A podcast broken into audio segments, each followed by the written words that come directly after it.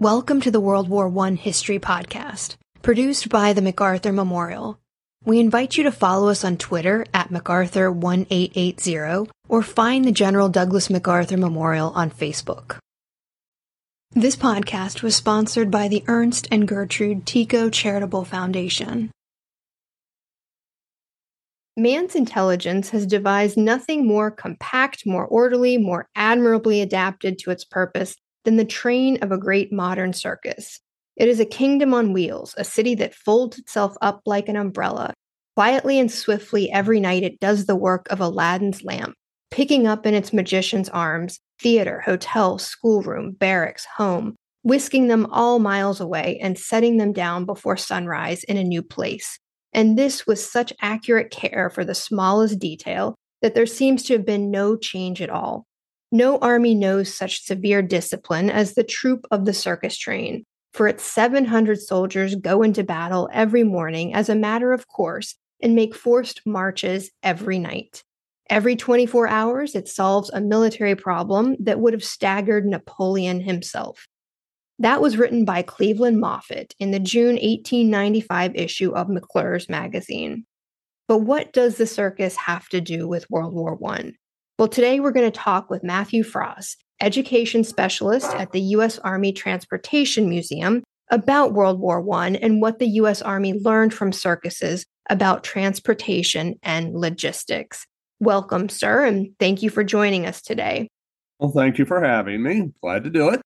So, in 1914, as German forces quickly outmaneuvered the Allies in the opening days of the war, there was some suspicion among the Allies that the circuses that had traveled around Europe in the years before the war, many of which were owned by German families or had German names, that these circuses had perhaps helped the German army prepare for a very rapid, very efficient mobilization and transportation across Europe.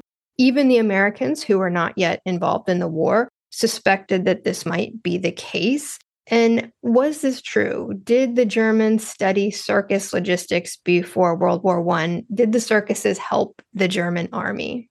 Well, it's just really kind of a, a, mere coincidence that the circuses had the German names because when we get involved in World War One, anything that had a German name attached to it uh, was viewed with some degree of suspicion people would change their German sounding names to sound more Americans. Entire towns would change their German sounding name to make it uh, more American. So the fact that the Germans were running the trains, are running the circuses, excuse me, eh, just just a mere coincidence. Uh, the Germans, yeah, they did study the circus, but it's a military thing. Uh, the circuses didn't go there intentionally to train the Germans how to do it. The Germans just happened to utilize the circus while they were there to learn something that they felt might help them in the future. The Germans, especially the German military, have always uh, been viewed as a very efficient organization, not just with the circus, but with everything else. So they had actually been studying the railroad since the Franco Prussian War of 1870. They've got people they view as enemies on multiple borders, and they were always trying to figure out the best way to move soldiers from point A to point B in case a war ever broke out. And they learned very early, right around 1870, uh, the, the quickest way to get the soldiers where they needed to go is going to be by train. So studying them prior to World War One is just something they had been doing for almost 40 years before the war actually began. Did other European militaries study the circuses too? Oh, yes. Pretty much every country in Europe that the circus went to, they sent military representatives to study it, to see how they did things. You had Belgium, the Netherlands, France, and Austria all sent military officers to observe uh, the circus when the uh, when Ringling Brothers did a tour of Europe. So let's focus now on the U.S. Army. Can you give us an overview of how the U.S. Army's transportation needs evolved in the years leading up to World War I? The Army is always learning things depending on the situation in which it finds itself. Uh, for example, watercraft. Uh, prior to the Spanish American War, we never really sent large numbers of soldiers overseas anywhere, so we didn't really do anything with watercraft. Well, following the Spanish American War, we have people overseas Guam, Puerto Rico, the Philippines. We're going to be sending people overseas on a regular basis. So we adopt a new form of transportation, watercraft on a permanent basis, the Army Transportation Service. Trucks, new technology in the early 1900s. Uh, the Army always quick to adopt new technology if it could find a use for it, sometimes even if they can't find a use for it right away. And the Army first began to use trucks same time the general public started to use trucks in the first few years of the 1900s. And uh, the first time we would actually use trucks in a military tactical situation was in 1915 during the Mexican punitive expedition. Railroads didn't go everywhere in northern Mexico. We could get trucks from the railroad to where the soldiers were at.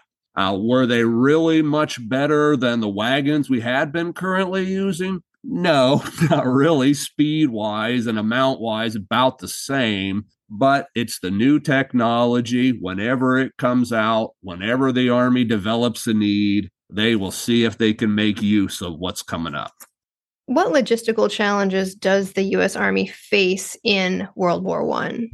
Uh, perhaps the biggest one is uh, the change in the size of the army. That's that's a big one. Uh going from probably less than a hundred thousand men to over a million men.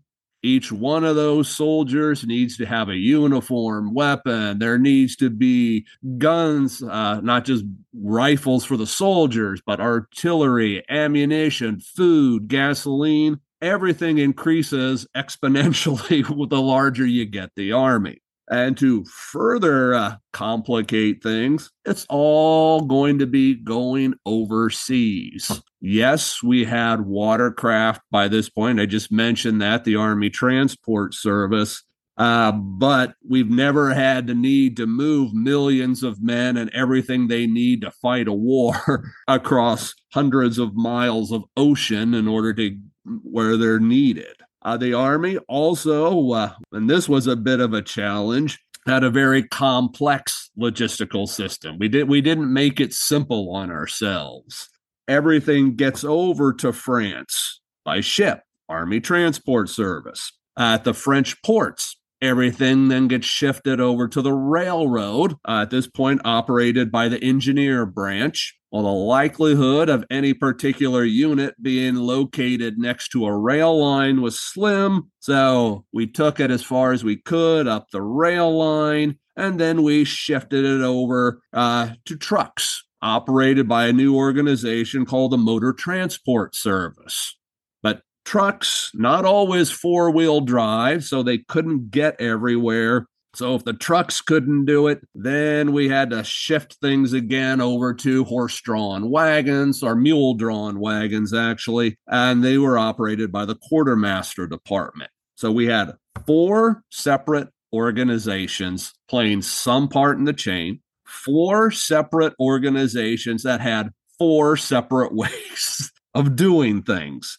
So it complicated it a lot.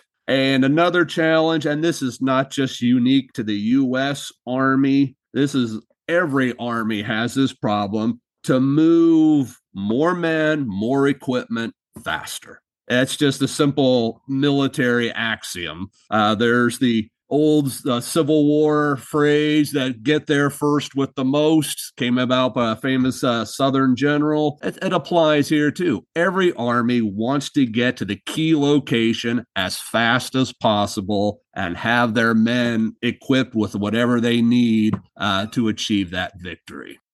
Well, that leads me into my next question then. And we've talked about what European armies did in terms of learning from circuses. So, when does the US Army take an interest in circus logistics?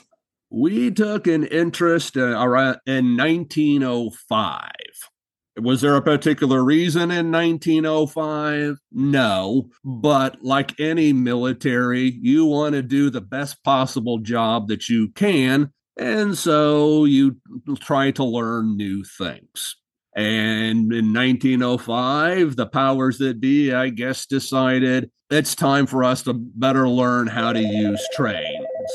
Because what we had been doing is whenever we loaded a train, we would lift stuff from the ground up onto the wagon, up over the sides. Now that's that's what we'd been doing since the Civil War. Could it be done? Yes, but it was a very slow process. So we make the decision that if you want to learn how to do a job better, you go to the people who are experts in the field. I mean that that applies to everybody's job. Same with the army.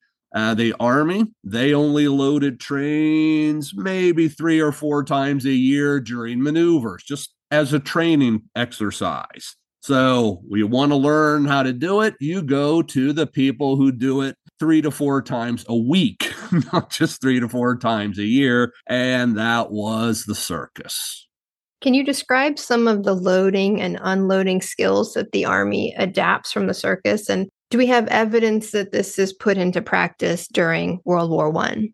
The style of loading trains, which the Army refers to as the piggyback style, that is what we learned from the circus. Now, the way the circus did it is instead of loading stuff up and over, lifting it up over the side, they loaded it coming from the back, moving towards the front. And in between cars, they put wooden spanners so the wheels of the vehicles could easily move from the rear and they could move everything all the way up to the front.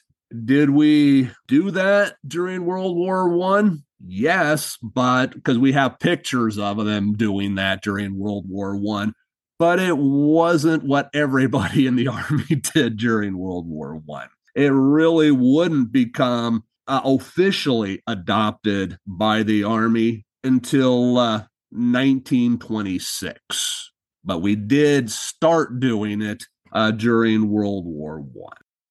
The Army has a huge responsibility to house and feed soldiers and animals during the war. And circuses obviously have to do this for their performers and for their animals. Does the Army learn how to feed and house its uh, men and animals from the circus? Yep, that is yes. That not only did we learn how to load trains from the circus, but we learned how to support the people who were loading the train and unloading the trains for the circus. Uh, one one thing that we learned from them is called a mobile kitchen wagon.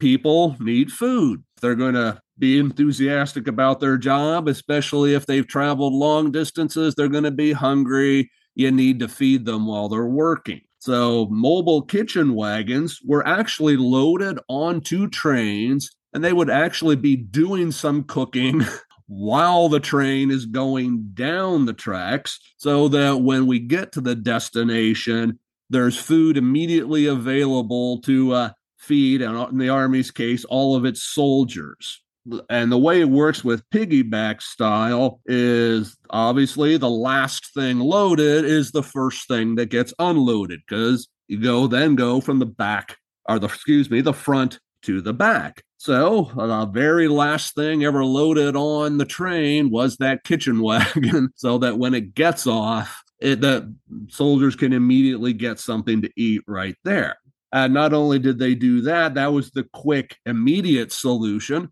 But unloading a train may be a long process. So they also made small transportable uh, kitchen ranges, little portable stoves, as it is, that they could also unload early in the process so they can start uh, producing more food on a larger scale for long the process lasts, more food needs to be produced. So you have all these ranges doing cooking while the process is going on.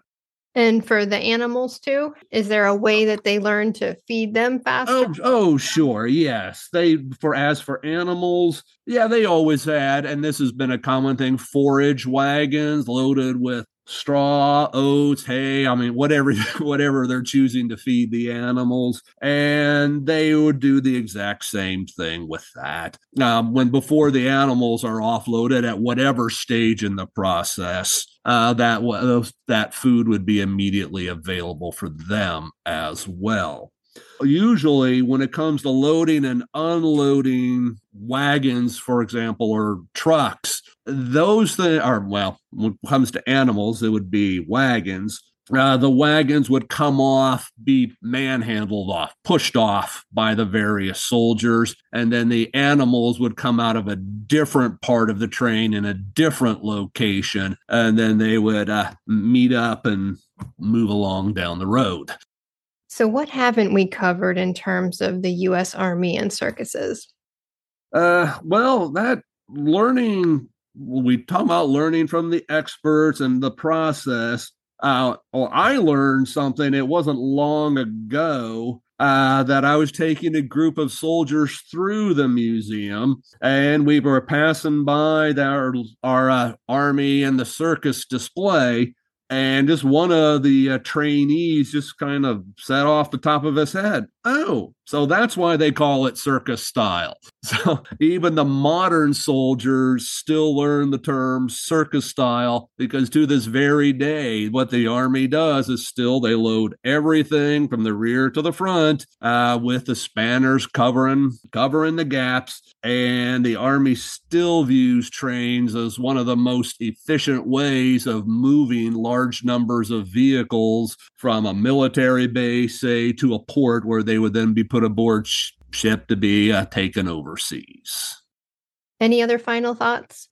Well, again, the army is just, it's always, always a learning process, no matter what you do with things. Uh, the army is no exception. We've always gone to the experts whenever we felt we needed something new. For aircraft, we learned directly from the Wright brothers, the experts of the time. So the trains, it makes sense again, you go through the experts, which was the circus. That was true back then, and the Army continues to this day uh, to learn new things, to learn more efficient ways of getting our personnel where they needed to go, where they need to go, and keeping them supplied once they get there.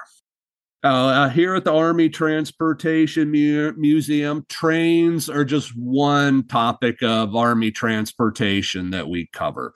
Uh, we cover everything from the American Revolution up through the modern day. Uh, inside the museum, it's chronological from the American Revolution to the modern day. Uh, but we also have four big outside display areas one covering trucks, a different one, watercraft, a third one, aviation. And of course, we do have quite a large section devoted to the Army Railroad here the transportation museum we are open uh, tuesday through saturday 9 o'clock until 4.30 uh, we would be very happy if any of you would like to come and visit and learn a little bit more not only about the history of the u.s army but specifically about the history of u.s army transportation well, it's a fascinating museum, and I hope people are able to visit. And thank you so much for taking the time to talk with us today. I'm glad to do it.